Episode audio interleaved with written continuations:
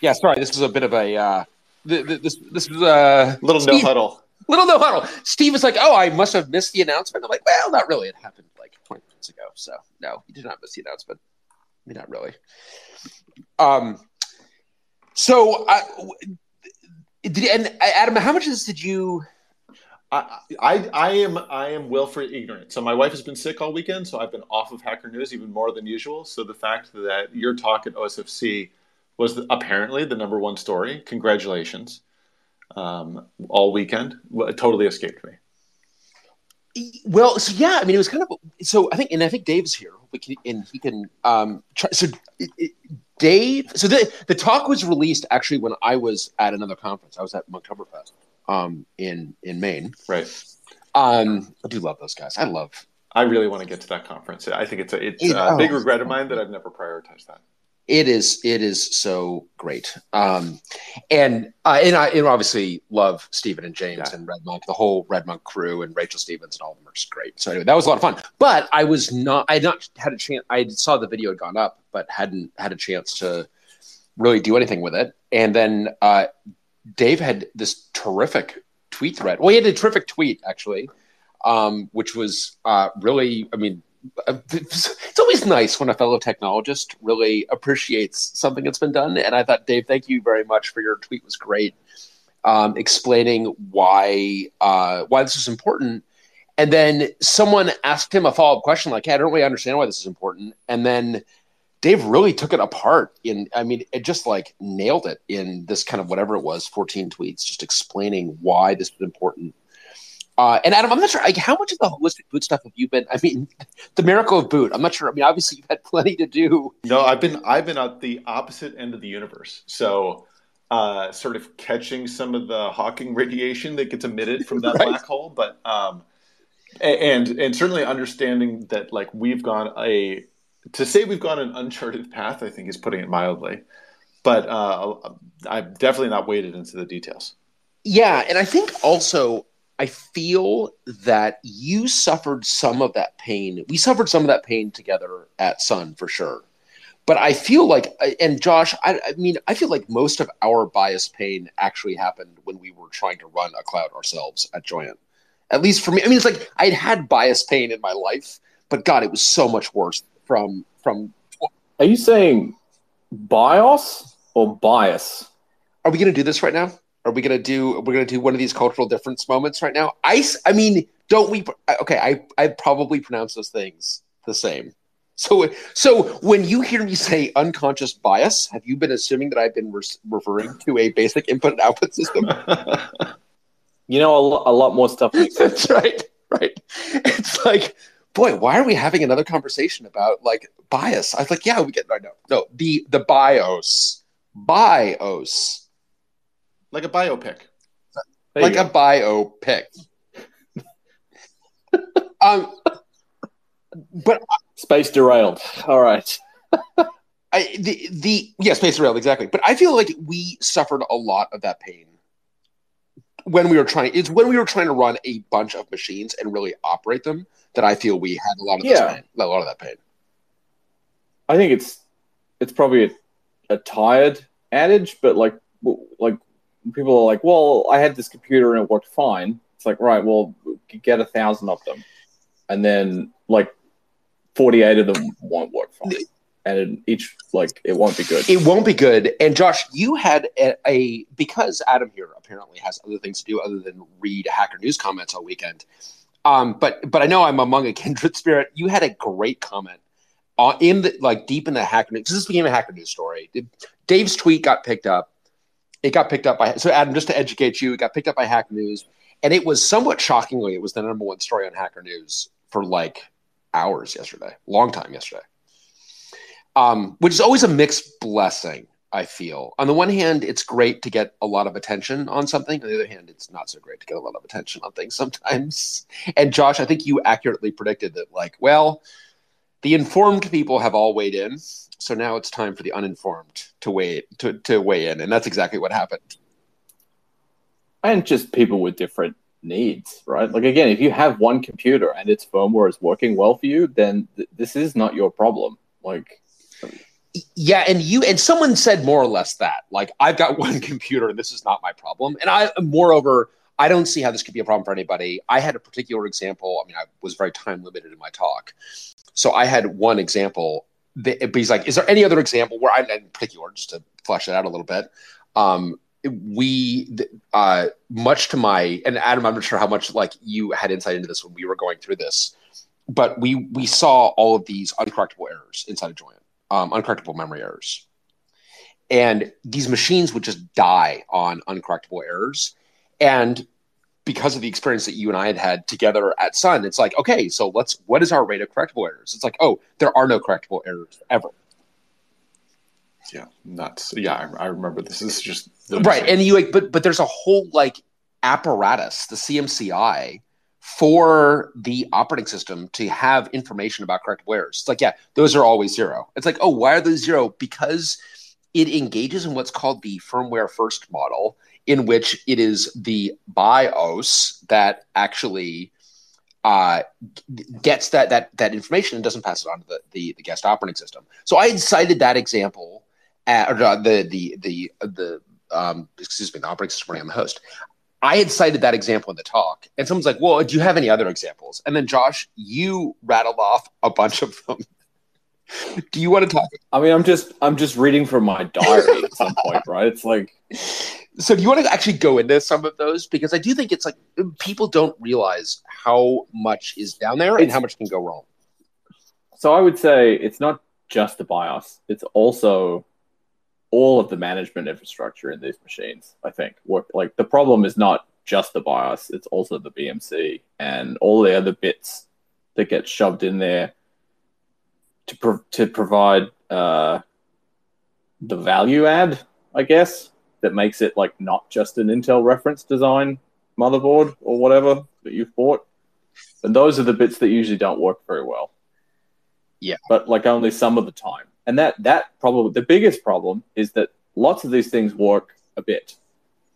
They just don't work always and they often fall over the most when something else is falling over and you really needed them. And, and that's got to tell you I mean, what it was. I mean, that's got to resonate so strongly with people who have not had some of these more pathological problems. Because how many times have you logged into the BMC through its like goofball HTML5 web interface? You know, password admin, login admin, and uh, like tried to reboot it or tried to connect to the console or tried to do anything and have it fail in ways that are it also doesn't from work. success. Yes.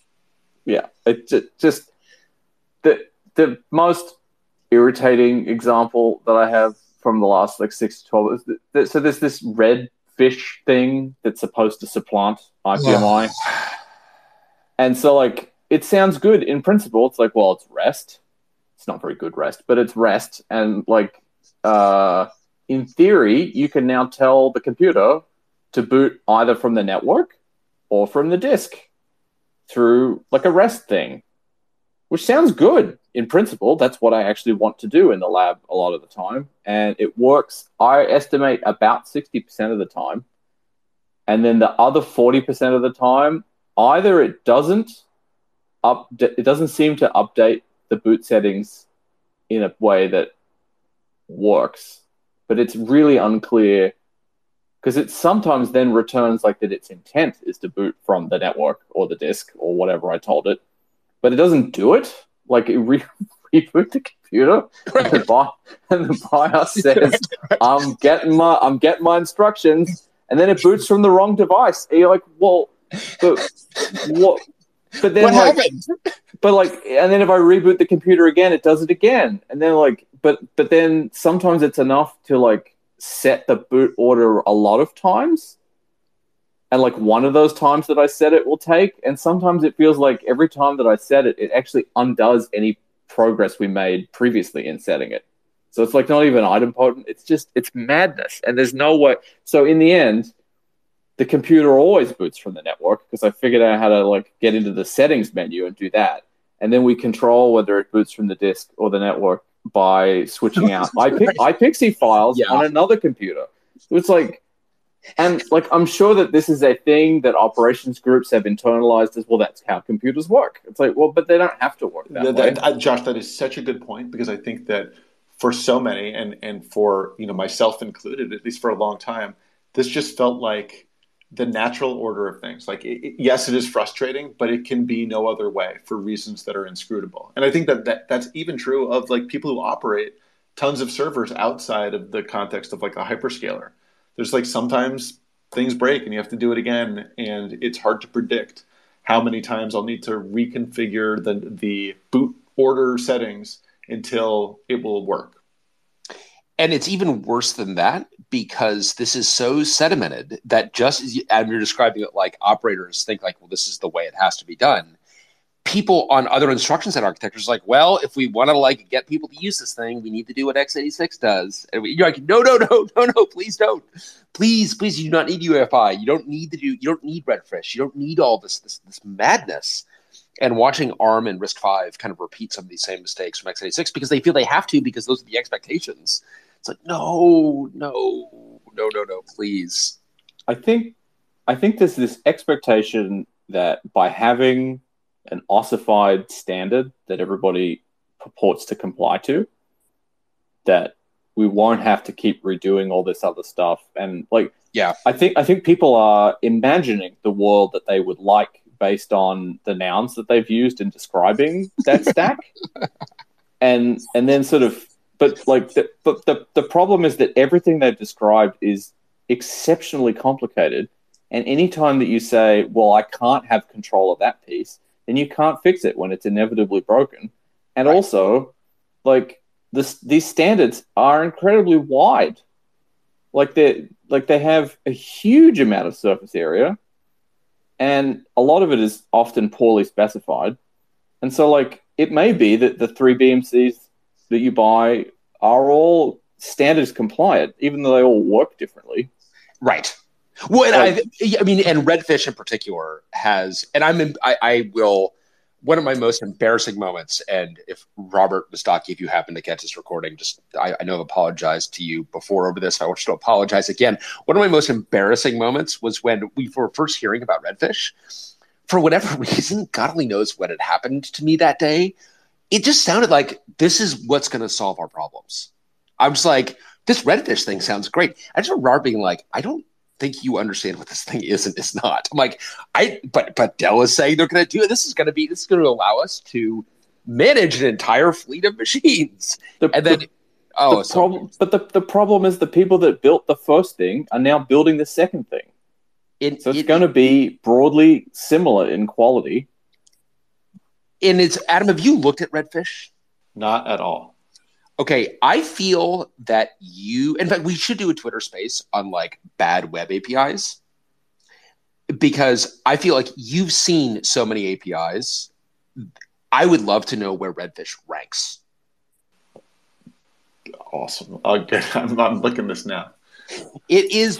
There is a bunch about it that is very, very weird and makes it. Uh, and it, I, think Tom is here. Uh, is, go oh, good. I got say good, good, good. Thank you, Tom.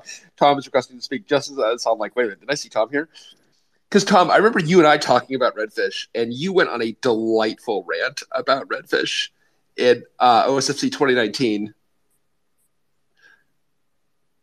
I'm hoping that Tom still got that rant in him. All right. Well, hopefully, hopefully Tom is is is warming up. But it, I, it, it, wait, wait, is, I'm here. I not Oh, good, you're here. Excellent. Fumbling, fumbling through the UI. Yeah, no, I, I, my rant about Redfish was from experience as well. But, but basically, Redfish is just a modern syntax, and syntax never solves the problem. The way XML didn't solve the problem, and SNMP didn't solve the problem. And the problem is people don't stick to standards. That is a really good point. That syntax doesn't solve the problem. That is actually syntax is maybe part of the problem, but it is by far, far from the whole, the complete problem. And there's the also with anytime you've got a like a field that the vendor can have this kind of like opaque field that's vendor specific, the vendors will just use that for everything. Right. I think there's going to be some right because Tom, that's probably one of, the, one of the other problems with Redfish that everything is in like these other these kind of OEM fields in which case, like, why bother having a standard at all? Yeah, everything can be just YOLO it. Everything is a superset of a subset of the standard, right? which is no standard at all. Standards in general are good, but this reminds me of Mothy Roscoe's thing in his OSDI 21 keynote, where he says these interfaces have congealed over time. And that's such a great word. And I can't think of a domain where that's more apt than system firmware. Yeah, it really has. Sorry, I'm eating my burrito. Yeah, um, and it's it's Godwin's law too. There's been so many different organizations doing too much, and each in their little piece. I think you mean Conway's law, but uh, maybe uh, you yeah. law. I'm sorry, Conway's law. it's like, wow, this is about to take a really wild turn. As it turns out, Redfish is from the alt right. Who knew this? Um, um, but yeah, no, you, the, the total Conway's law where you you can see like, oh, I think I can see from the API structure. I think I can see the org chart from here. Um, so and I embarrassingly I thought I and Tom I guess I I myself fell into this trap of like syntax will solve all problems. Of course, no, of course it won't solve all these problems. It does remind me of when I did a lot of work to go parse the ACPI tables for error injection as part of this problem. And I'm like, okay, we need to be able to inject errors in this thing. We have got no ability to parse these tables today. Write all the software to parse the tables, and then go on the Supermicro machine. I'm like, they're all empty. They're all empty. I it's like, oh man, it's like, oh, to be or to be filled in by OEM. You're like, oh man. Um, but then I love the Josh. You see that Hacker News thread that someone just in terms of like we were talking about the expectations of sedimentation. And uh, there was a line of like removing layers of abstraction seems like it could lead to incompatibility.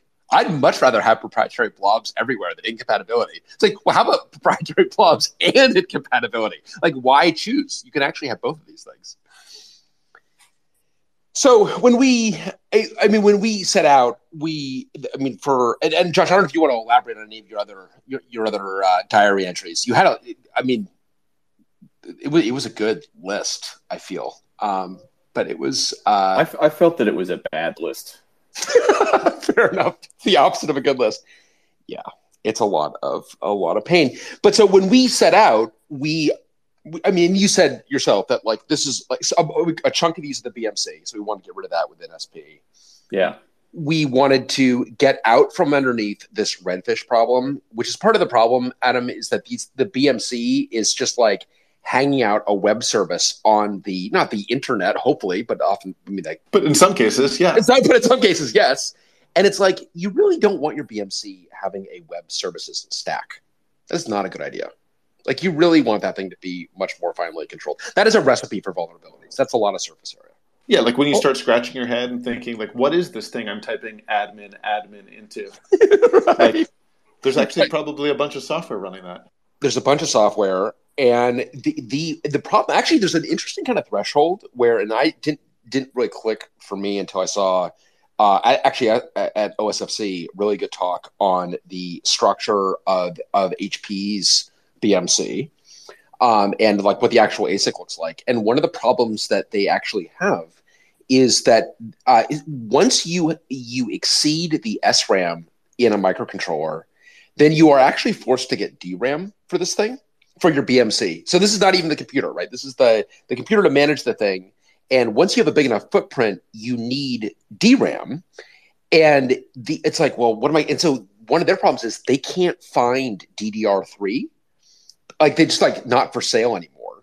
So they are having to put DDR4. It's like, oh my god! And you, so like how big of a computer do I need to manage this computer? Right. It's like so it's like I, I like I have to buy like an F1 car. Like I just want to go grocery shopping. It's like, yeah, sorry. Uh they well, well pretty soon pretty soon you'll need a small processor to help you boot your BMC. sort of meta BMC. Oh right. my god, that's coming. the, the, exactly. The yeah, because this BMC is not going to boot itself. Like it actually needs. But seriously, Tom, when you talk about like you're because like that thing now, especially DDR4, one of the things we really appreciate, I appreciate much more viscerally than I have previously in my life, is how long it takes to train those DIMMs. Right. And so now, like your BMC actually can't boot that fast because it needs to train its DRAM by the way, that it doesn't even need. It doesn't even want. It wants to actually have like. Uh, so you and a big part of that problem is like, well, your footprint got too big in this thing. Like you wanted a web services stack, so that needed that needed a you know that needed Linux, and now you have you know tens of megabytes, hundreds of megabytes of footprint, and now it's DDR, and it's like it's like multiple organ failure. You know it. Um, so we we knew we were going to get rid of the BMC. We have an SP. We only use the SRAM. We don't have any any DRAM on that thing. We don't have any DDR on that thing. Um, we um, so that simplifies a lot. But then the then the other big piece that we knew we wanted to do, which is what we was, I was talking about this talk, is the actual elimination of the that proprietary bias that executes before the bootloader, um, and that code is often unseen. And I think a big part of a challenge that we have in the industry that I'm not sure how clearly I called attention to it but there is a, an unfortunate codependency between the microprocessor vendors and the bias writers, the IBVs, and they end up kind of developing the stuff together in a very undocumented or unseen fashion, and it means that like no one else can actually do the platform enablement because it's not documented. And I don't think this is pernicious necessarily. but uh, that is a big part of the problem here is that the parts themselves are not documented. It, it, seems like not, not just not documented and you know not just potentially pernicious, but also fragile. Like fragile in a way where once they get it working, it's sort of good enough. Um, very hard to understand the failure modes, and and probably you know hard for them to document. I mean, obviously we've seen hard for them to document because they don't necessarily understand how it works. Well, they they definitely it, it, at the very least it is uh, in terms of that lowest level of enablement. Um, there the, the, sequencing is not completely elucidated, and it is clear from their own implementations that um, what we found a lot is units that would be initialized multiple times, um, which clearly you shouldn't need to do. It's kind of it's kind of in the name. Um, clearly you should only have to initialize it once. So the, yeah, I think there is some of that of like they they don't know exactly what's required and what's not. And then once it's working, you don't want to uh, actually dork with any of it, um, which is the other the, the other big challenge. Um, that uh, yeah, uh, Dave, go ahead. Yo, you're, you're here. Hey, uh, yeah, I, I, just wanted to add to that. The other big deal is uh, lack of diagnostic information. So to to your point about stories of form of weird firmware problems.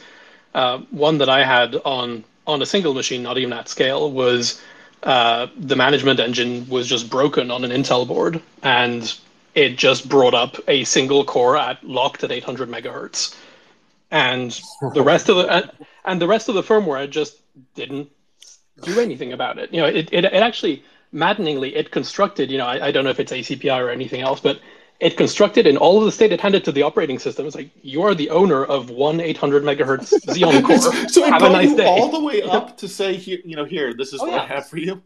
Yeah, so this is like a, a machine I a machine I bought and assembled and booted. And it's like, wow, this is this is booting really really slowly. Really no, it, it's it's it's like a four you know uh, three three gigahertz part with it's multiple like cores. Yeah, yeah. Uh, and eventually found, you know, I went and dug through the terrible BIOS uh, APIs, not APIs, uh, UI, and eventually found, you know, hidden in a sub sub sub menu, oh, the management engine is in recovery mode. Well, that sure sounds bad.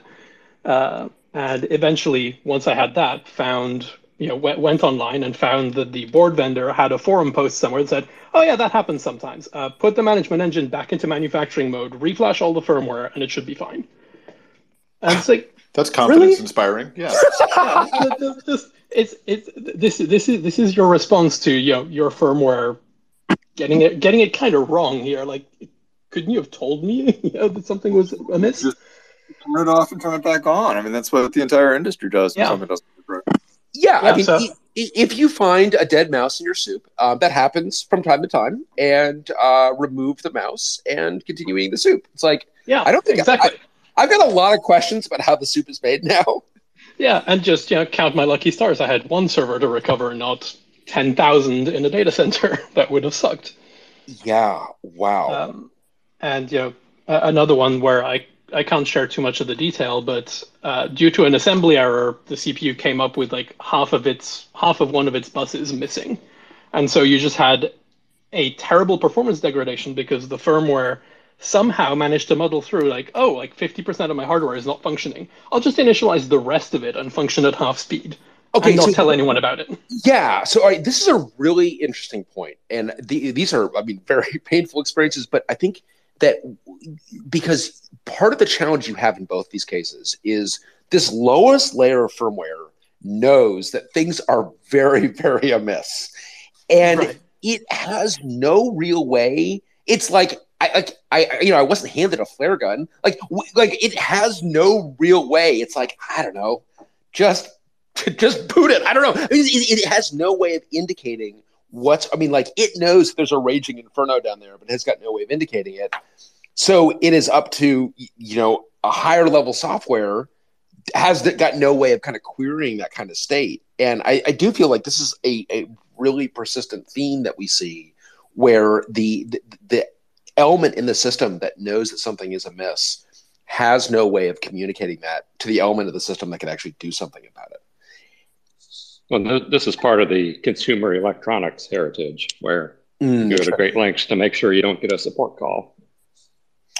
Well, yeah, that's interesting, Tom, because I do feel that like part of the problem here is that we have, uh, because we've divided the world into those that generate the systems and those that generate the software it's like it and and in part to like deprive those that generate the hardware from any kind of margin. It's like well yeah i don't have enough like staff to invest. It's like yeah i don't know. It goes into recovery mode sometimes.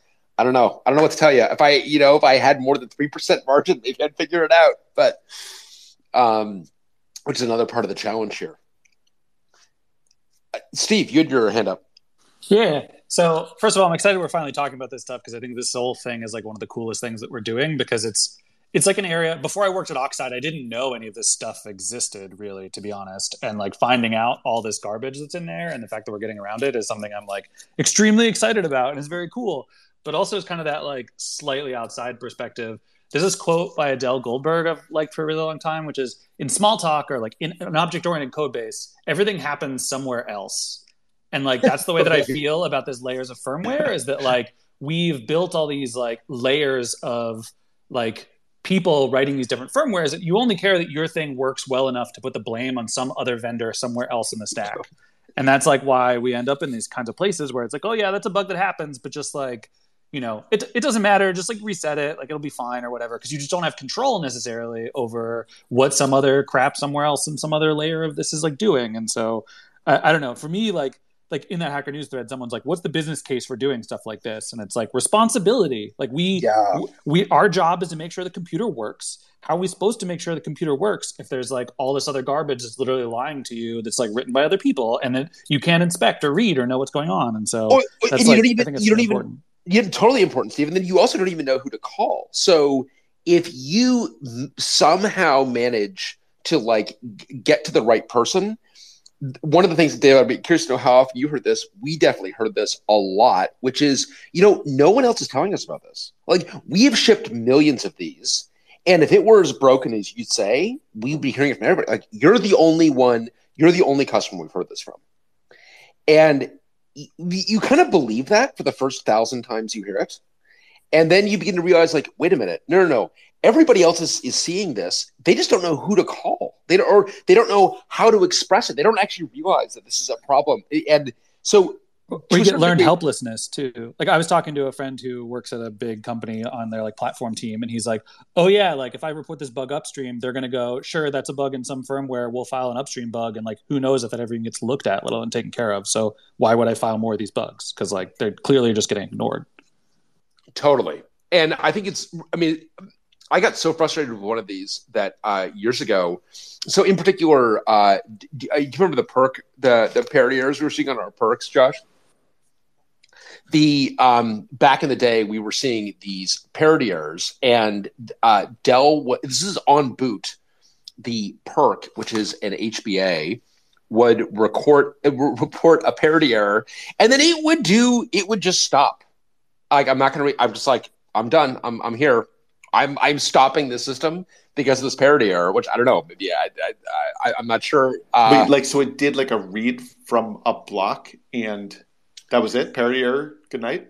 Uh, it would say parity error, and then it would stop booting, and you would need to reset the system. And then if you reset the system, it would frequently work. Um, and the Dell in particular, so we were running our Illumos derivative, SmartOS, and they're like, "This is a SmartOS bug," and we're like, SmartOS is not running. Hmm, huh that sounds that sounds very strangely like exactly what i told them i'm like I, it- okay if this is a SmartOS bug if SmartOS is able to travel back in time and space it and somehow distort your software that runs early in boot like that's another problem um, but it's like no it has to be because we're not seeing it anywhere else no other customer is seeing this What about the machine that we've never installed the operating system on? What about that one? right Yeah, but do you intend to install SmartOS? that's right Ah, there it is. That that is exactly. And I finally, I was in, I was so frustrated by this that I was at a conference, and uh, this is, you know, back in the day when there was a little more physical infrastructure, and I was kind of calling them out on this, and I'm like, hey, just show of hands, has anyone else seen on the, the this Dell PERC card? These, the, and you could see like a room of like maybe 300 people, and there were like 10 hands that went up, which is a lot. And everyone is like looking at one another, being like, oh my God, there is someone else. Like I every one of those had been told you were the only one seeing this. And of course, they weren't we weren't the only ones seeing this. We were um so I think Steve, just to your point about like the the value of this being and I did feel like some of those hacker news comments were ridiculous. Like, I don't understand the business case for this. It's like it's a firmware conference. It's not a it, that's all right. This is not the open source business case conference. Anyway, but the uh, I thought you you made a very good point about like no no like it the, the, the point of this is you've got one system and so you've got one entity that's going to bear responsibility for the whole thing end to end anything is broken You know, Brian, it's it's uh, it's the curse of vertical integration because if we if we had two companies, then we could stand there like the Spider-Man meme and point at each other like Dell does Right. with Microsoft and and go on and on in the industry. Uh, but the fact that it's vertically integrated, unfortunately, we've got one throat to choke. well okay so i actually do wonder about this like if we see a higher proportion of this because like the fastest way to like to to get something blamed is just to be doing something that other people aren't doing like oh are you running ocaml in your stack? It's pro- it's ocaml like are you like, what? Like are you running oh is it this operating system? Oh it, that, that this is what's causing the problem like i just need to can i go into your environment long enough to find something that is just like not windows and then i can blame that?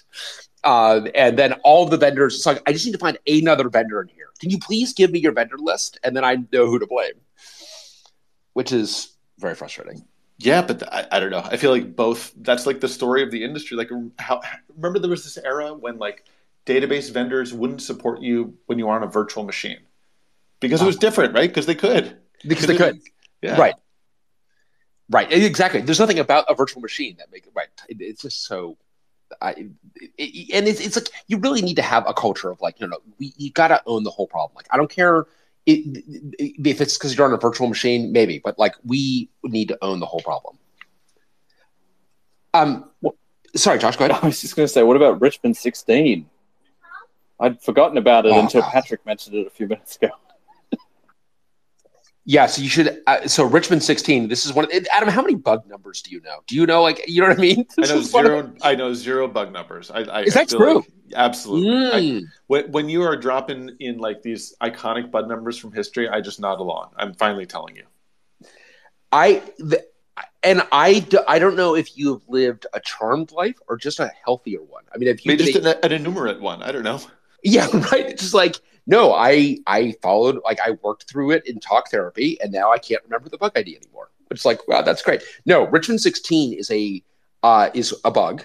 Uh, Josh, do you want to describe the symptoms of Richmond 16? Because this really was like The, this is a wake up call for me. I mean, the- the, the the worst part about it was it was uh, cor- the RAM disk that we booted our operating system from would be corrupted just a few megabytes of it in different places.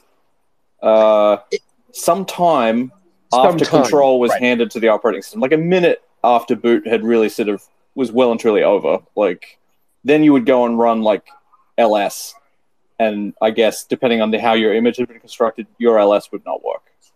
because a part of your RAM disk had been clobbered. Yeah, by Like a part of your RAM had Yep. been clobbered. and we never really nailed it down again because We the, bi- the nailed it down. BIOS was Yeah. like closed. But like when we turned off the UEFI network stack, not that we were using it, but when we switched that option off, I think it got better.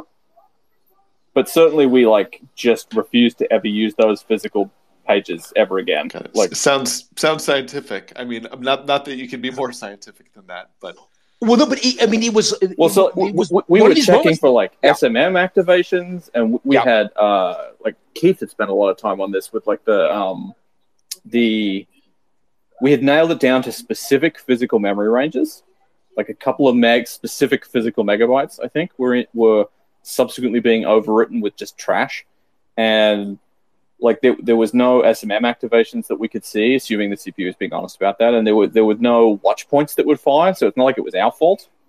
So like it must have been DMA from outside the CPU. And so like we suspect that the network card had been configured in such a way that it was eventually like pooping some packets into this space or something and like it was doing that for some amount of transfers after boot had been handed off and because like the firmware is gone at this point it's not running anymore so Well, it's uh, not running in air quotes. in any I in mean, any way that we don't want it to be it's not running, running in any way we can tell But it, this is like w- one of these moments, and, it, and uh, yeah, I totally forgot about Richmond 16 as well until you mentioned it. But the, the this is one of these moments that was very revealing in terms of like, oh my god, there is software that is running. At, like this should there shouldn't be anything else running on the system. I like we are the operating system. We control the CPU. No one else has access to the operating system's memory. It's like, well, it's mostly true, not always true. so I know we have hands up, but I, Yeah. I, I, I really want to dovetail to the SMM there if we could. I mean, just because I feel like this was several, such a revelation for me coming to Oxide, um, and I think folks on the space might not have heard it or, or uh, reveled in its majesty.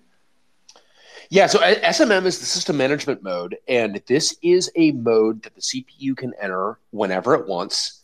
It can be there as long as it wants. It can do uh, whatever it wants, and there's no way for the operating system to know that it happened.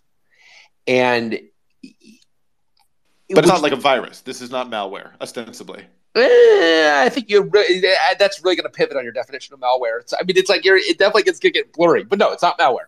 And the, it's just like, oh God, okay, like, why would you do that? It's like, well, there are various reasons that you can enter SMM, and there are very reasons why it can, why it may choose to enter SMM, why SMM can be entered effectively asynchronously. And the thing that is really alarming, you got no visibility to what that software is. The thing that I did not realize until, I, I mean, only, I mean, years um, after I, we knew SMM was a thing, and certainly putting pressure on Intel that they were ignoring uh, to give us some visibility into when we were in SMM, and a suspicion that there was a lot of software in SMM, but you actually don't know what's there. What I did not realize, and I knew that it was like it was originally done for like laptop suspend and resume, um, which is the way that that was working without any OS support, is because SMM was actually doing it. It was like, okay, like I can kind of understand well, that. b- back to Dan's point about this system being congealed, right? Because it, it- you've got you're breathing in this magic functionality that your hardware can just do, you know, independent of any proper OS support. That's right. And that got they got a little too strung out on that. And in particular, they so I mean the one that I heard that was when Ron Minnich was describing, I don't know, maybe this was I can't remember I heard him say this maybe 2017 or 2018, that there were mouse drivers in SMM. You're just like, "Ah!" what do you what because they were when they were initially implementing USB mice, they wanted it to work with a with a PS2 mouse driver. So there was a mouse driver sitting in SMM. You're just like, well, that's no, no, no, no, no. That's that is not a hundred percent not a good idea. And so it's it's troubling. I mean, it, it's the kind of thing that's like, uh, you know, when people would talk about what's in SMM, a part of me would be like, eh, that sounds kind of conspiratorial. And then you realize what is in SMM. You're like, eh, as it turns out, that was not conspiratorial enough. It turns out it actually, uh, it is very, very troubling the amount of software that's in there. So we and we leave SMM empty. Um, so there is nothing in SMM Um, it, it, unfortunately, you cannot completely disable it. You have to deal with it one way or the other. Uh, but I know we, Matt and Ian have got their their hands up. Uh, Matt, do you want to chime in? Yeah, sure. So um, on the uh, on the parity error anecdote from earlier, um, am I correct in guessing that uh, another thing that uh, made that problem uh, annoying, to say the least, is that the error was only displayed on the VGA yes. console? Yes. yes, you guessed correctly. we we have a lucky winner. Yes. So so you would have to go in there with your uh, with the the the VNC equivalent uh, client that was built into your BMC web interface and look at the and then see the error that way. I guess that's right. Uh, and I believe, and Josh, maybe you remember, someone else remembers exactly. I believe you could press F one to continue. So this Probably. is one of these where it's like, yeah, I'm just gonna hang out until you press F one. It's like, okay, uh, there's it's a PC. Like, there's someone sitting in front of it. That's right. Um, another thing, um, I I don't know if this is I don't know if this is SMM or just the BIOS hanging around and and and butting in where maybe it shouldn't. But I I remember in like '94 when there was a when I was a teenager. Um, the on on Packard Bell computers nice. when on Packard Bell PCs when uh, running DOS or Windows 3.1 yeah while the while the OS such as it was was running you could hit alt S to go into the Packard Bell BIOS setup. Oh my god. Well, okay, yes. So that uh that would be interesting to know whether that was SMM, which definitely could have been. I mean, SMM has surprisingly old origins. It's from the 386. Which, so uh-huh. it could have been SMM actually, or it could have just been. I mean, the BIOS was handling keyboard interrupts anyway. right. Yes. And and this this was a school computer, so I didn't have like any games installed on it that I could see used to like probe the limits of this uh, function. But a school and, computer, that is where I mean, it could and couldn't run. God, if if you were like my kids now, whenever I have a new piece of electronics uh, arrive at the house, I have to be the one to unbox it because otherwise they will find the parent controls and they will lock me out of my own device. Do you have this happen, Adam? no. I think I, you know, I've I've already taken control of uh, of like the Wi-Fi router, which is like you, you got to lock that down, parents, because like that's the point of control of the whole house. If you can turn off everyone's internet, like you can make your teenager show up anywhere. Right, exactly. You can make it well, it, but similarly, I'm surprised that Matt. I'm surprised at your self constraint of like not actually be like, hey, I can actually set some passwords on this, but I can actually ransom the, the, this BIOS back to school. Well, the, I mean, I, I I kind of did the opposite thing that the year before when I was at another school where where they had Mac computers, and I discovered that I could turn off the quote unquote security software that was installed on those computers by holding down shift while uh, while while the OS was booting to disable system extensions. But I was a good kid. I reported it to my teacher. There you go. Um, reported that got a CBE for it. Um, that's uh, that's pretty funny. And I, I remember I got Packard Bell. So I remember being a kid being like, wow, Packard Bell, that's a funny name for a Hewlett Packard machine. There must have been litigation between Hewlett Packard and Packard Bell, right? There had to have been. I don't know. Well, it's one of those questions always I've always wondered. Um, Ian, you uh, you had your hand up. Yeah, uh, one one aspect of this work is is kind of about Oxide's kind of balance sheet, right? It's about having happier customers, about reducing your support contact rate, about having fewer like head scratching support cases. But I am kind of curious about how you take this thing that is kind of invisible and make it more visible and more transparent to customers so they understand this aspect of the selling point of why you would buy an oxide rack as opposed to like a Dell machine. Like I'm yeah, that's about it. whether you've thought about, you know, what is the Backblaze hard drive stats, but for support contact rate for my machines doing weird shit. Yeah, no, that's a great question. And I think that, I mean, just to be clear, I don't know that we view this as a selling point per se. I think to, to Steve's earlier point, this is enabling us to deliver a high quality experience. And it's the high quality experience that is the selling point. Um, so I think that this is a this is a necessary implementation detail of that. Um, But the negative consequences is something that most of the customers I think we've spoken with, correct me if I'm wrong, Brian, but it, it resonates with them. When you're like, have you ever been in a situation where you've got two v- vendors both gaslighting you, both telling you you're the only ones who it's ever happened to, never get a satisfactory answer, they tell you to reset it, you know, it happens to 10% of your fleet. Does that ring a bell? Like Yeah. we see lots of nods in those situations. you And if- lost nods. and of course, we can't say, "Hey, that that will never happen to us," because you know we're smarter than those folks. But we can't say, like, it's you know we have taken these steps so that there are not these areas of mystery and uncertainty and lack of visibility. That's right. And I think that the, the thing that so and I knew we would be able to we knew we would be able to deliver that kind of responsibility. I have to say, and then Josh, be interesting to get your, your take on this. I also thought we would be taking enormous technical risk, clearly, because uh, no one's really done this with an x86 machine before. And I was also I also just assumed that it's like we are taking a slower path by doing this. That this is going to be a harder, slower path. And one thing that is a kind of amazing to your question about the value, Ian, uh, it is. I am now. I, I, could, I would say unequivocally, we actually took a faster path. That the and which I never would have thought that this was actually it. We were able to, and I mean, part because this is you know the enormous skill and expertise and background and resolve and grit and so on of the people involved.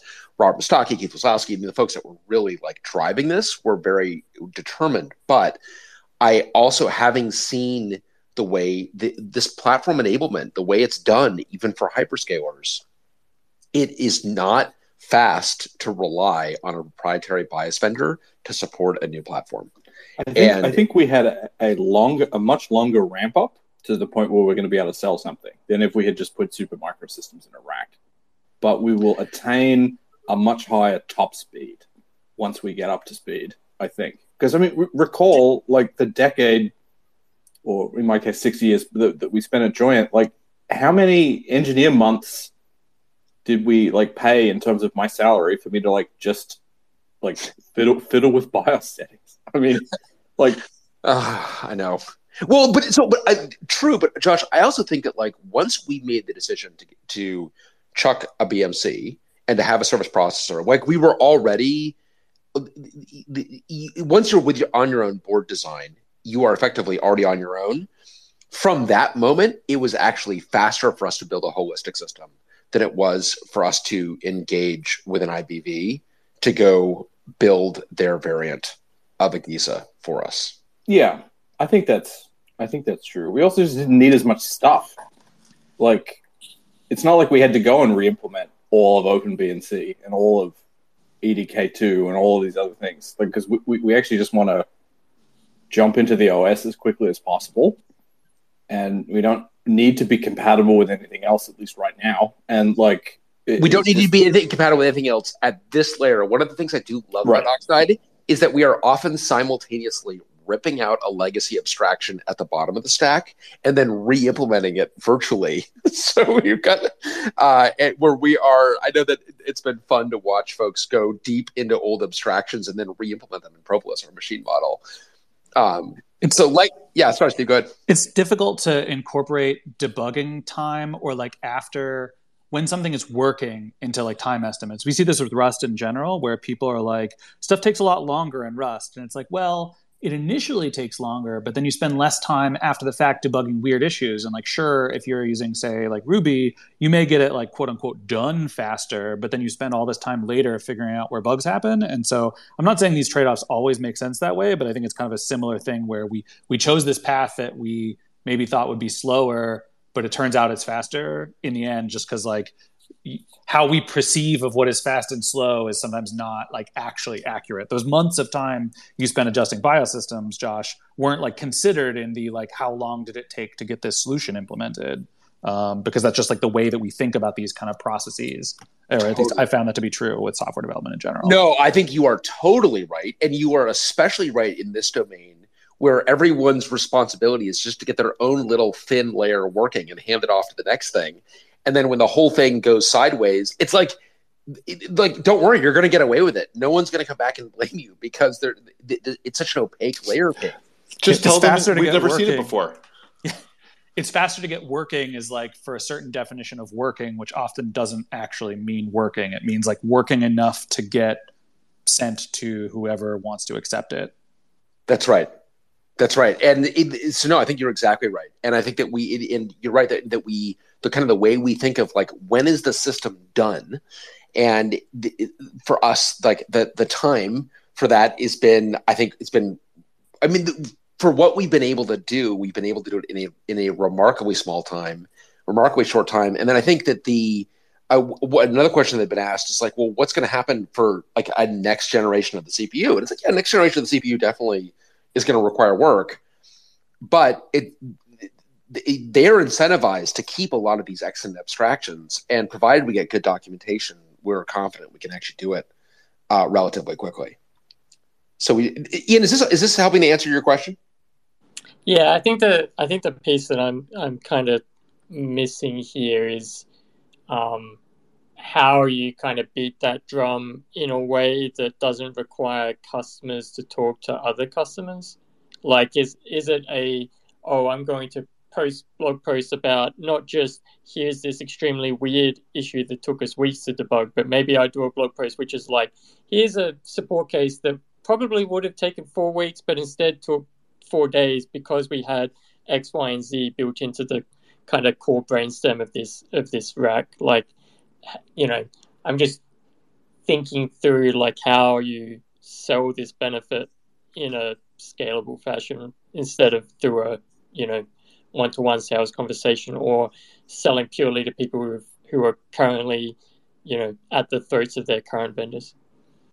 Yeah, and I think that I mean it it become it does become an implementation detail at some level, and it becomes ideally it, it becomes one of these things that just allows us to build a better thing. Where and the the dem, you know what is the demonstration that it is a better thing that is a higher quality thing, and you can get quantitative about it, but it, you can also just get very qualitative about it. Like I mean, I think that and Apple has done this for years, where it's like no, like this thing is just it works. Um, and I be you know I I am curious what the implementation details of why it works, but from an end user's perspective, what I appreciate is that it just it just works. Todd, you had your hand up. Yeah, so I guess I, so. I don't know nearly enough about this, so this may be a dumb question, but I'm I'm a little curious. How much does your design constrain you in terms of different types of hardware that you want to put um, on the machine? So if you wanted a node with different GPUs, different CPU, or maybe a machine with a different network or like a larger network, what um, what would you have to change about this setup or anything? Yeah, great question. And the answer is, uh, I mean, like the uh, the magic eight ball. It depends. Uh, it, so, I mean, if you you definitely are, but I would argue you, one is anyway. Uh, it is a big lift to go to, for example, Intel x86 versus AMD. That's a big, big lift. Um, or and but that's a big lift anyway. Um, the and with Intel, we've got the management engine that would be something we'd have to contend with. There are a lot of reasons why we chose AMD over Intel for the CPU, um, but so that would be a big lift. Um, changing for this particular aspect of having of the kind of the holistic system design and having the operating system do the lowest level platform enablement it really is the host cpu that is the that is the thing that that uh, is affected the most um, change the, the NIC, for example, um, the or a GP, GPU PCI device generally won't be that. I mean, won't be that affected. Um, I, I, I, should put all that with caveats, but um, what this really is is about uh, a tighter integration with the host CPU, and it is a tight integration with the host CPU. But I would argue that like you've got a tight integration with the host CPU anyway. Um, so this is more just allowing one to deliver a better thing with it. But is this accurate to say we'd have to do kind of a similar scale of work if we didn't go with this model, if we didn't go the, with this holistic boot approach? But a lot of it would be out of our hands and in the hands of, of other vendors where we don't have transparency or, or visibility into the operation of these things. Absolutely, and we, I mean, we also again because we have a serv- we have chucked the BMC, we also have our own board design. So, I mean, if we like, we're not just like chucking an Intel CPU in there. We're gonna we would have to do a de novo board design around Intel x86, and it would be uh, it would be a lot of work. Uh, and we, but that's part of the reason you know when we um, conceived of Oxide, one of the things that we wanted to go do, and I think we heard uh, Kate talk about this a couple weeks ago on the supply chain, is like we very deliberately wanted to have deep partnerships with folks. We don't want we're less interested in the ability to kind of plug random stuff in here. We really want to make very conscious decisions. Todd, does that does that answer the question? Yeah, I think so. I, I think so. I'm I'm mostly curious, like you know, if if this thing could scale to like a 240 rack HPC machine or something like that, because I don't know, because of where I work. Um, so I'm I'm wonder if that's on your radar because that could simplify our boot process a lot. I don't know if you know how long it takes to boot these things, but it's it's it's a pain in the ass. No, um, yeah, I, I, I uh, yeah, but I would love to hear stories, boot, uh, boot time stories. Yeah, so we need, uh, tell me a bit about to the degree you can. What like what, are these mainly GP GPU based systems, or what do they look like? These days they are. So like since our last system, which we I guess we put on the floor in 2018, which is Sierra, it's a 17,000 GPU system. It's like uh, 4,000 nodes, Power 9 plus Volta. Um, you know, in the early days of bring up of these systems, like it takes the vendor forever to get them booting quickly, like to the point where we actually have boot speed requirements in the SOW. And I mean, it's oh, still like funny. still hours, right? Like if you have to re if you have to restart the whole machine, some nodes aren't going to come up. Um, and you're, you're going to spend a long time getting that thing working. Like when we had to do the government shutdown, I don't know if you remember that, but we were required to turn off all the machines, which is just a giant waste because like they're not going to come up immediately and start running things right. when the government shutdown ends. Right. Um, so you know, having a faster machine for something like that, or a faster boot time for something like that would be would be good. Not that government shutdowns happen all the time, but just in general, like for managing, you know, thousands of nodes, this sounds super good. Um, I'm just you know curious, and I guess the other the other facet of the question is um, when we buy these things. I mean, we're we we buy them like five years out, and there's a lot of collaboration with the vendor on like non uh, recurring engineering. So that's like innovative stuff that they do to make sure the machine's deliverable. Yeah. Um, and you know, so that's kind of cool because the vendor gets to Is that me? They can do crazy things in that. They can do cool research um, to make the machine work in five years. Um, but you know, a lot of it is you know what's on the vendor's roadmaps for things like GPUs because that's where most of our power comes from these days. And if you can't, you know, pick the best GPU for the job, um, then it's going to be hard to compete on one of these procurements, right? Like if you're tied to specific hardware. So that's kind of where the question is coming from. Uh, totally, and that's what we tried to. I mean, we felt like we in, in, picking AMD Milan, we were picking the best CPU. We don't have a GPU offering at all, just to be clear. So we we are only got CPU networking storage only, um, and GPGPU is definitely something we're looking at. Uh, accelerated compute is something we're looking at very very closely. I will tell you just bluntly, part of the reason that we are not uh, we haven't figured out what we're doing for accelerated compute yet is because we don't feel we can deliver oxide value with NVIDIA. And we don't feel we can do that in part because NVIDIA doesn't really have an interest in work in partnering, from our experience, in partnering to, to develop a truly integrated system. I, I don't know, Todd, it'd be great. To, maybe that's wrong. Well, funny you should mention that because like I don't know if you saw that Oak Ridge's machine, which is part of the same procurement as ours, is a giant AMD system, and so is ours.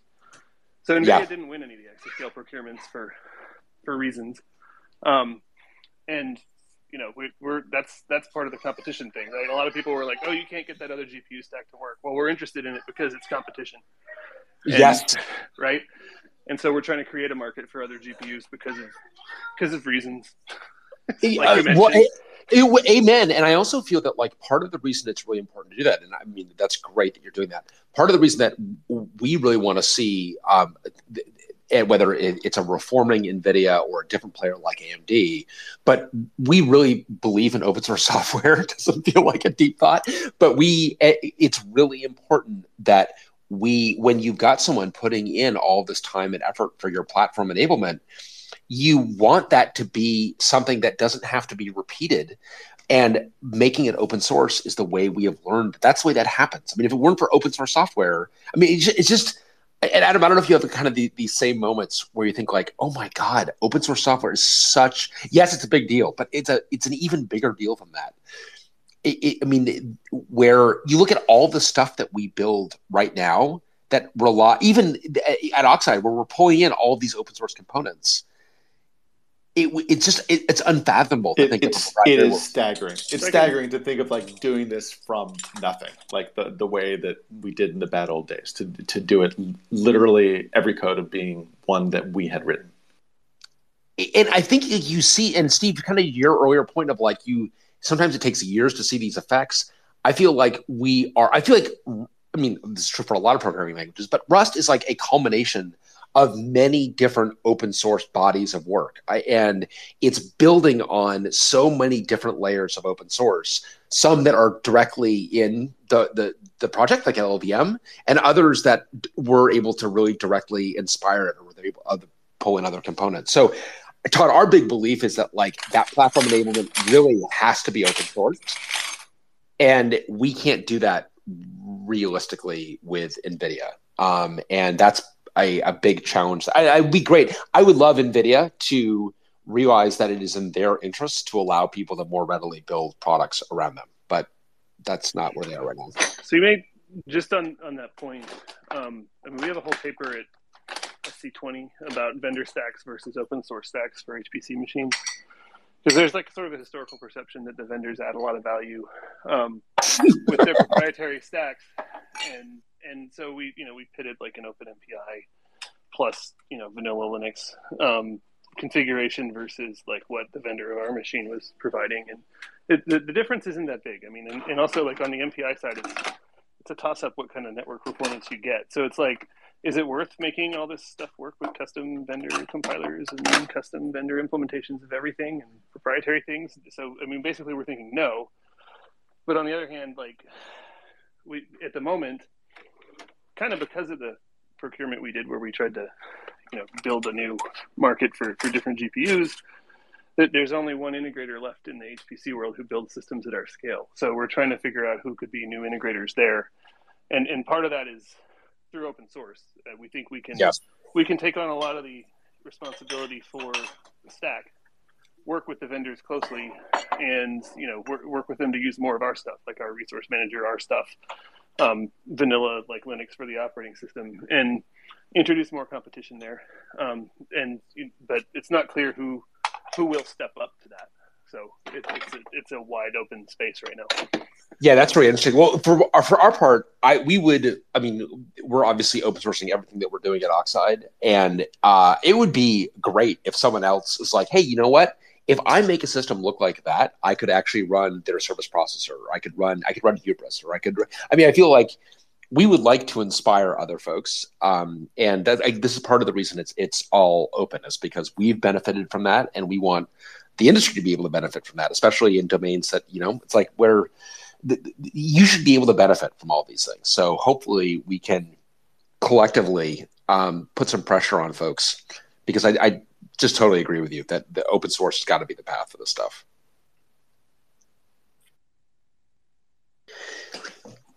Um, and Drew, I saw you getting in here a while ago. I'm not sure if you had a, a, a if you had a question or a thought, or maybe not. Um, and then uh, let's see. I know Ian, we got to your we we got to your question slash. Uh, I, I I or did Ian drop off? Ian dropped off. Um. So in terms of uh, where we're going, um, I mean, it, we it was exciting to be able to demo the booting. Josh, thank you very much, by the way, for arranging for the uh, the lab machine so I could actually demo it on on stage. That was a lot of fun. Um, but I, I, it is always nice when you demo booting and people actually appreciate it. You know, this is not. It takes a very takes very rarefied air to appreciate a boot demo. Um, but it was actually really exciting to be able to. And uh, Josh, is that a Star Trek reference? Like the station now under computer control? Is that a? Yeah, it's from um,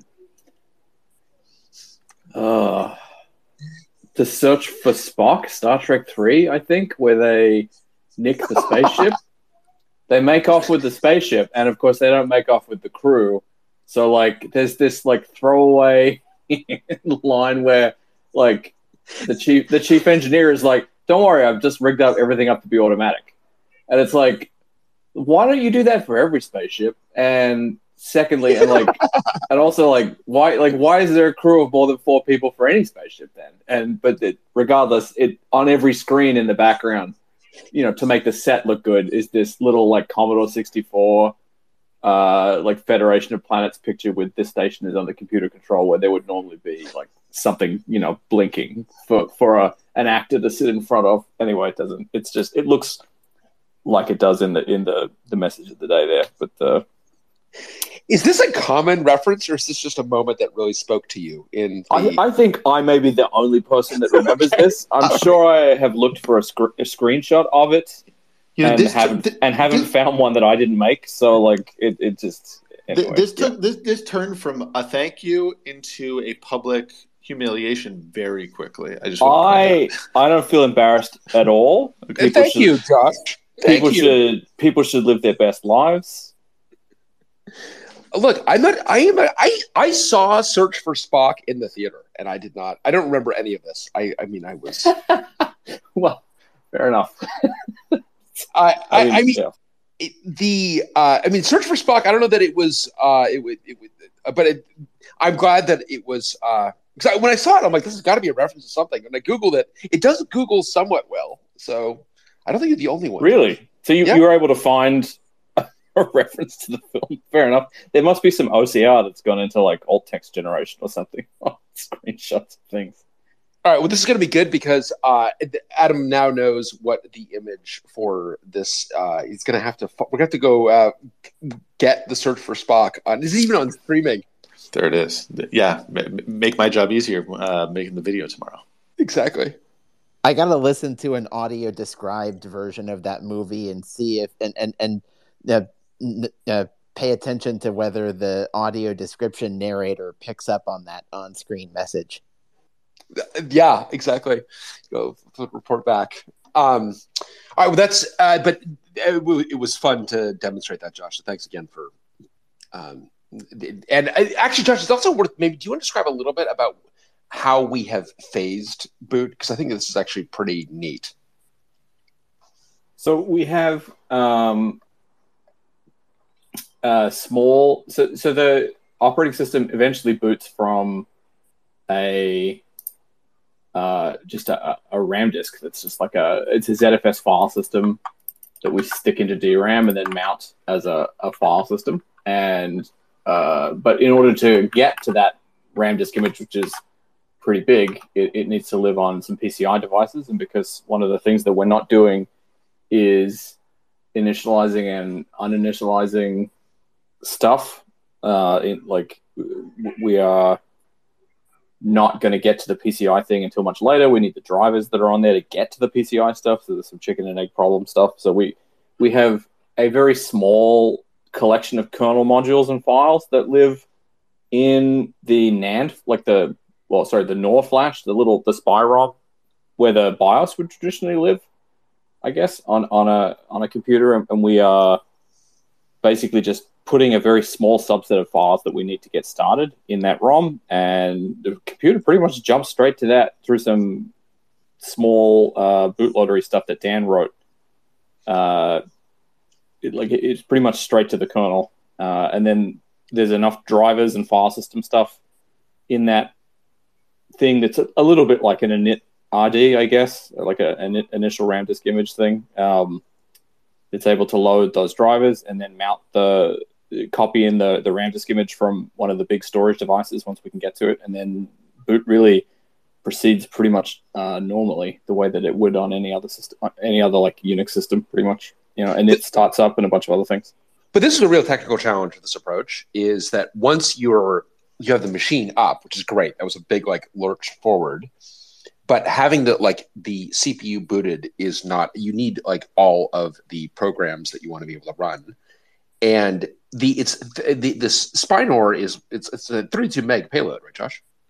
Uh, yeah, and it's to have some rando AMD PSP crap in there as well. So it's not really like you can use the 32 meg. And also, there are some constraints on the layout, I think. So, like, I think we could get at most maybe 26 or 28 meg in there Right, Right. now, I think we're using about nine because we're compressing it all. So it's uh, But th- th- this is like a challenge, and it, it this is like also architecturally capped. So it's not like we can't put more SPI NOR down. It is capped at I think it is capped at 32 megs total. Um, yeah, you'd have to you'd have to come up with some other magical storage device that you could access really early, uh, Yeah. without a bunch of setup, basically. It's not architecturally capped to 32 megs. That's that's a supply chain issue. That's because that's the just the size of the parts that we could source. We could put larger parts on it, but at the time when we designed the boards, 16 megs looked like you know, there's two 16 meg chips, and so that's why that limitation exists. oh, okay. You know, I thought that was AMD architectural. That's not an AMD. So they can have an arbitrary large SPI device. It's just that we that was I mean, kind of. You, you, Yeah. The thing is that you can map that into the vert. Well, into that appears in the physical address space of the machine. You can map that into the virtual address space. So if you wanted to stick more storage on there, you you potentially could. Um, but that you know, again, it, it just becomes a supply chain issue, and that's why we're limited to the size that we're limited to. but the and the, the challenge is you have this like not very much storage space to actually have enough operating system to be able to go like do something sophisticated like hit a disk over ZFS and actually pull in the rest of the system. So, Josh, kudos to you and I and Dan to you to, for the, the kind of collectively pulling this off, where we've been able to to uh, get enough in there to be able to to pull in the rest. Because I think Josh, you don't even execute to userland, right? I mean, you actually this has been That's- all internal. That's correct. At the moment, it is all of the modules you would normally expect, like drivers and things, and subs- bits of subsystems in the file system driver, and and then the, the core like Unix kernel file, uh, and then uh, are all kind of jammed into the the ROM, uh, and then I wrote a small module whose job it is to because like by the time we actually need to mount the root file system, it's actually extremely late in boot. Like we haven't made a process yet, but we have interrupts, we have like uh, multiple CPUs, we have the, the full device tree stuff is like ready to go. Modules can attach as long as they're available in the ROM. So we pretty much just like attach everything that we can and go and look for the disk device, for instance, or, or the Ethernet NIC, if that's you know if that's where we're trying to source a RAM disk image from at the time, and uh, almost all of the code is just existing subsystem code that we're just calling into to do like the usual kind of Ethernet traffic stuff or disk reads and writes. Uh, so it's it's only like a thousand lines, maybe or fifteen hundred lines, and it does. Also, we've got all this like hashing infrastructure in there already, so we can do like SHA-2 hashes and so on up the the contents of the thing. So like, there's a lot of subsystem that's already available in that nine megs. Anyway, and honestly, I, I I don't know if you think the same way. Like the kernel is actually a pretty good development environment. I mean, it's like Well, I mean, our, I mean, I our kernel is like I don't know. You can you can sleep at pretty much any time. Like, I mean, there's a lot of there's a lot of stuff going on in there that I feel like has been crafted over several decades, and that is now a pretty good programming environment. Honestly, and you have something that's debuggable, and if, you've got Yeah. instrumentable and so on. So it's actually you can actually figure out what's going on. yeah, You've- and you've then to- got to- a lot of flexibility once you get into the real kernel. I mean, Yeah. you know, when, Yeah. when you first, when, like the, the very first machine instruction the, the x86 cores invoke, like that's a really constrained environment. Yeah. And then you have to sort of bend over backwards a little bit to get to the point where you can just load the kernel.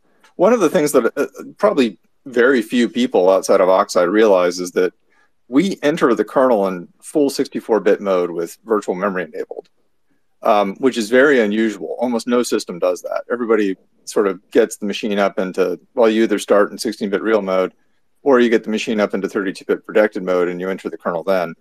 For us, we've like basically done the initialization of the boot core and gotten that thing fully turned on.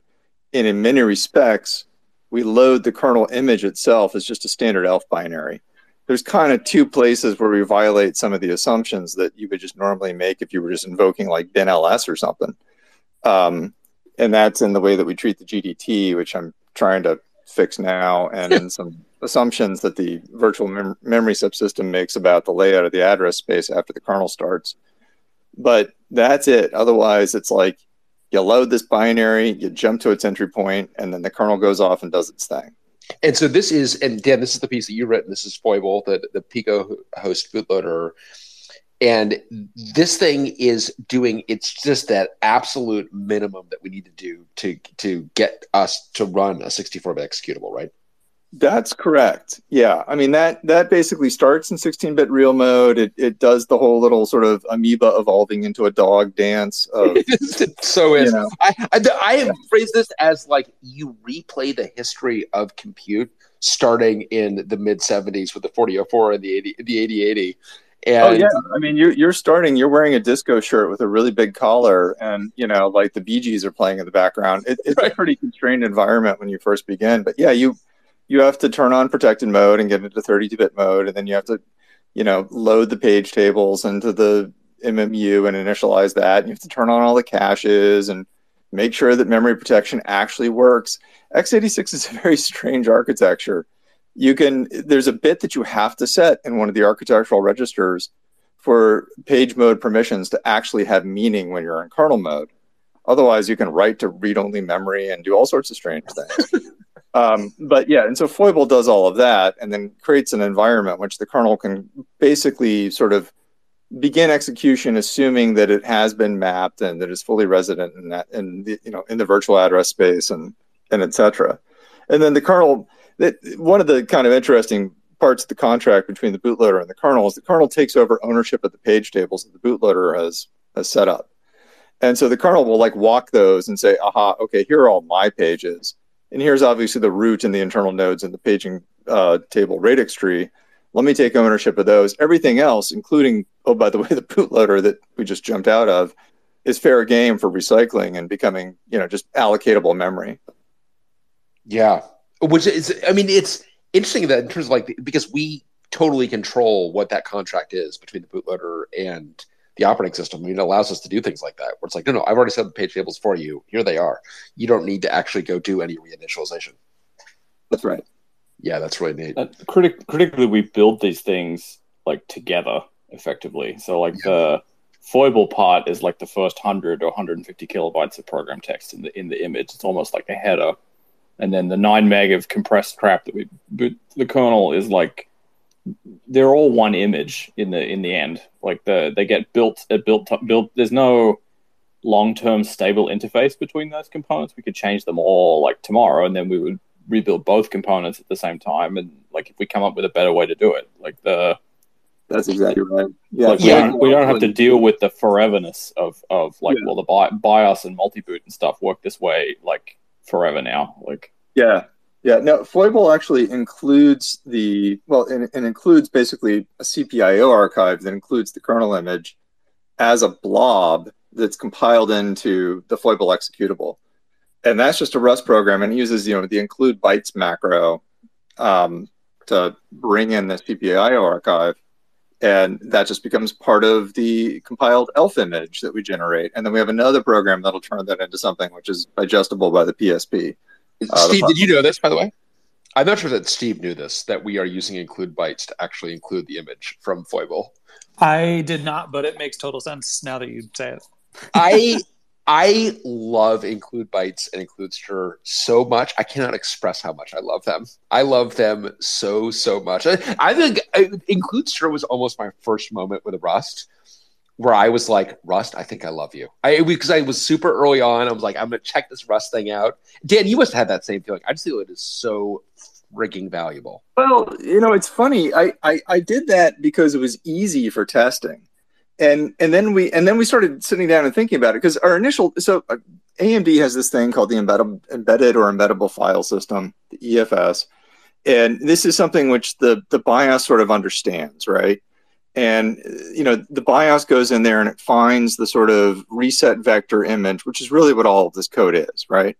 And the PSP will sort of load that. In.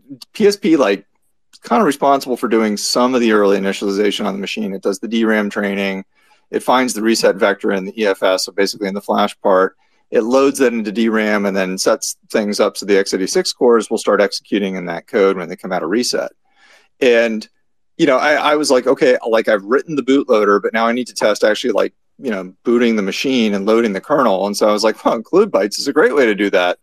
And then, you know, we had this kind of intention that it's like, well, but we really need to like, you know, read the read this image out of EFS properly. And then we sat down and we started talking about. It. We said, wait a minute, wait a minute. We treat, yeah, we yeah. treat Flash as as this, you know, to not to overuse the word, but as this holistic thing. And so, you know, the the the sort of parts of the AMD PSP GUI that we ship, you know, the bootloader and the kernel image are all treated as a single unit with respect to what we ship on the individual machines.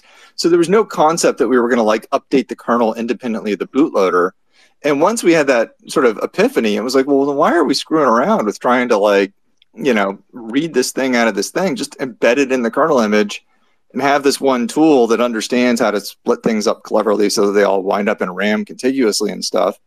And then let's just do it that way. and it, it ended up being a really nice simplification. And I feel like I want like an include bytes as my bootloader T-shirt or something, Dan. I feel like as as a small side note on uh, include bytes, uh, this finally actually feature landed in C23. Actually, it's still not in the C++ standard yet, but we'll see if they end up adding it now that it's in the C standard pretty quickly. But apparently, the first time it was discussed in the context of C standardization was September 1995. So uh, it has been a long time coming for that, and as the blood, sweat, and tears of many people to get that landed. But uh, yeah, apparently that's finally going to be in C23. So just trivia. There, there, are like 500 different coping mechanisms for this. I mean, we, we have one called uh, elfwrap, which produces an a right. .o file. Yeah. With a binary thing jammed in it with like two symbols, one at the start and one at the end of where it's going to get mapped. And so we use that on uh, to include like firmware and drivers and stuff for wireless cards and things. Well, I just feel like, and Adam, you and I have a long history of like dorking with binaries after they've been generated, and it's just so nice to have something built into the language that allows you to be like, no, no, actually, I want all of this data from the file system sorted right now as part of the compile step. Just so nice. Yeah, and, and it's beautiful as a macro too because you can kind of surround it with like the link section that you want it to land in, and totally, uh, yeah, it, it's it's it's nicely integrated. It's very elegant. It's great. So I want to get uh, Adam. I know you got to get to uh, to dinner with the toddler. Doing some other hands up that you want to get to maybe quickly. Um, so um, Simeon, do you want to go to to you and then and then to Anno seven seventy there? Yeah, thank you. It's been very interesting. Um, I, I I just want to understand Foible the bootloader. Um, what is does it have? Does it need to do things like like speak to the SPI flash? Does it have drivers and that kind of thing? Was that handled by the PSP? And like you know, on either side of of this um, of this endeavor is how much help is it getting from from whatever AMD is doing? Um, and and I guess the other question is: Is it useful outside of context that you guys are doing? Is it is it could it be a bootloader that you could use on another system? I mean, it could be. Bluntly, you wouldn't want it to be. Um, it is really special purpose. Like we call it the Pico host bootloader because it is purposely designed to be small and to do the bare minimum thing. And outside of the context for which it was written, almost nobody is going to want that. Um, so, I mean, you could use it to boot on another machine.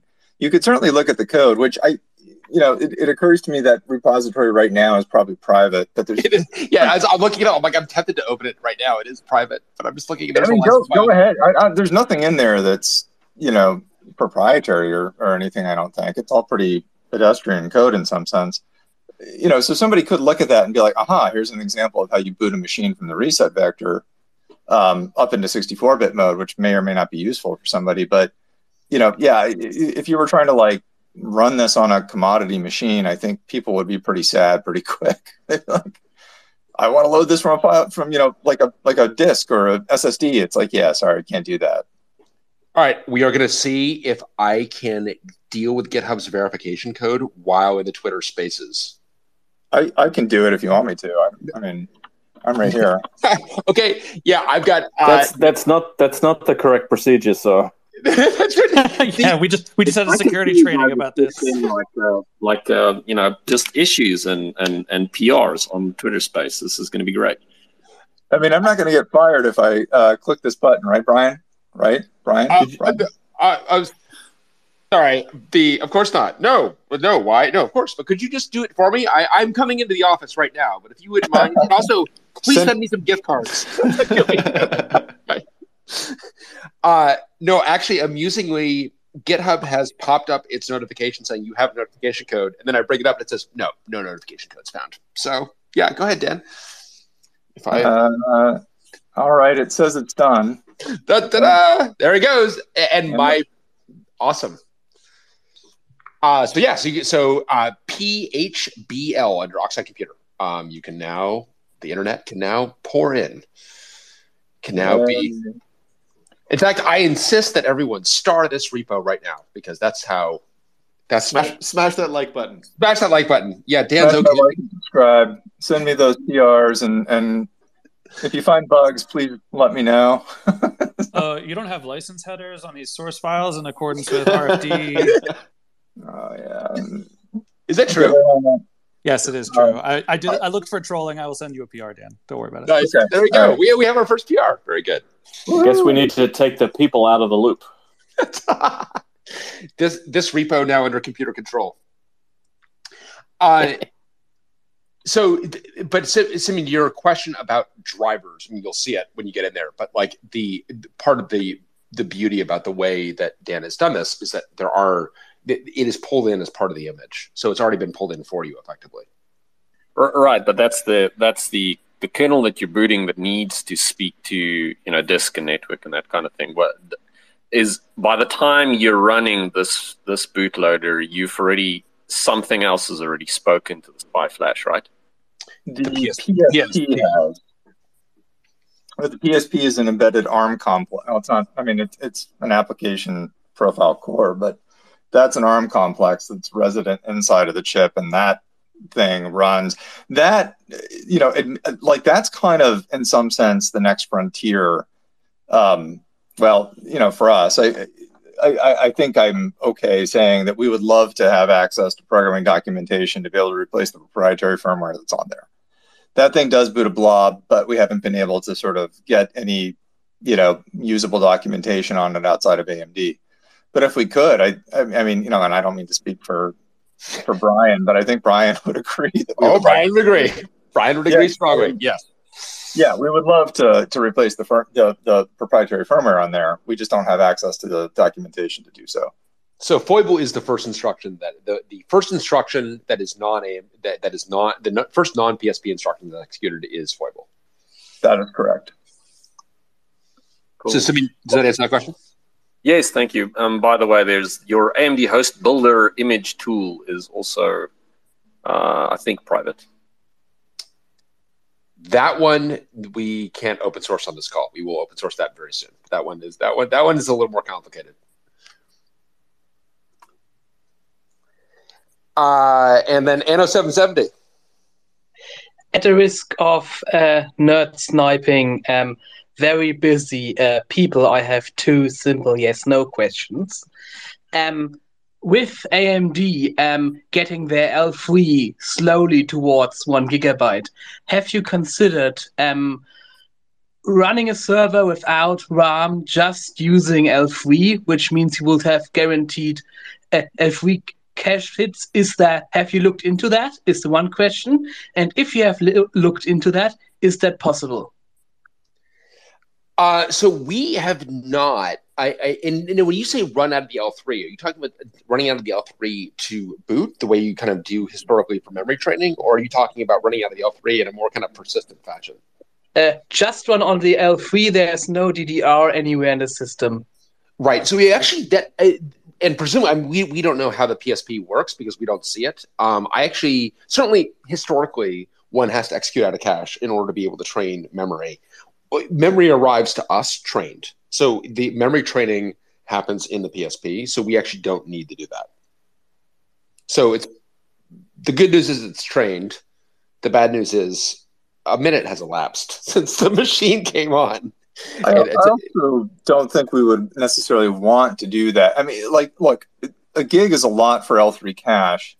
It's not a lot for sort of running, you know, large scale server applications with large memory footprints.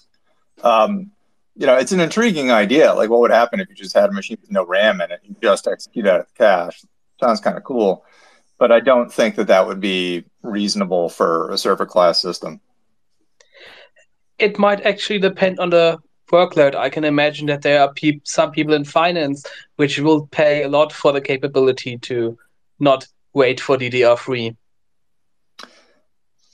Yeah, I mean, you know, our, our machines have DDR4 right now, but I mean, yeah, that that potentially makes some sense. There's there's a lot of variability in terms of performance if you have weird memory access patterns and things like that with DRAM.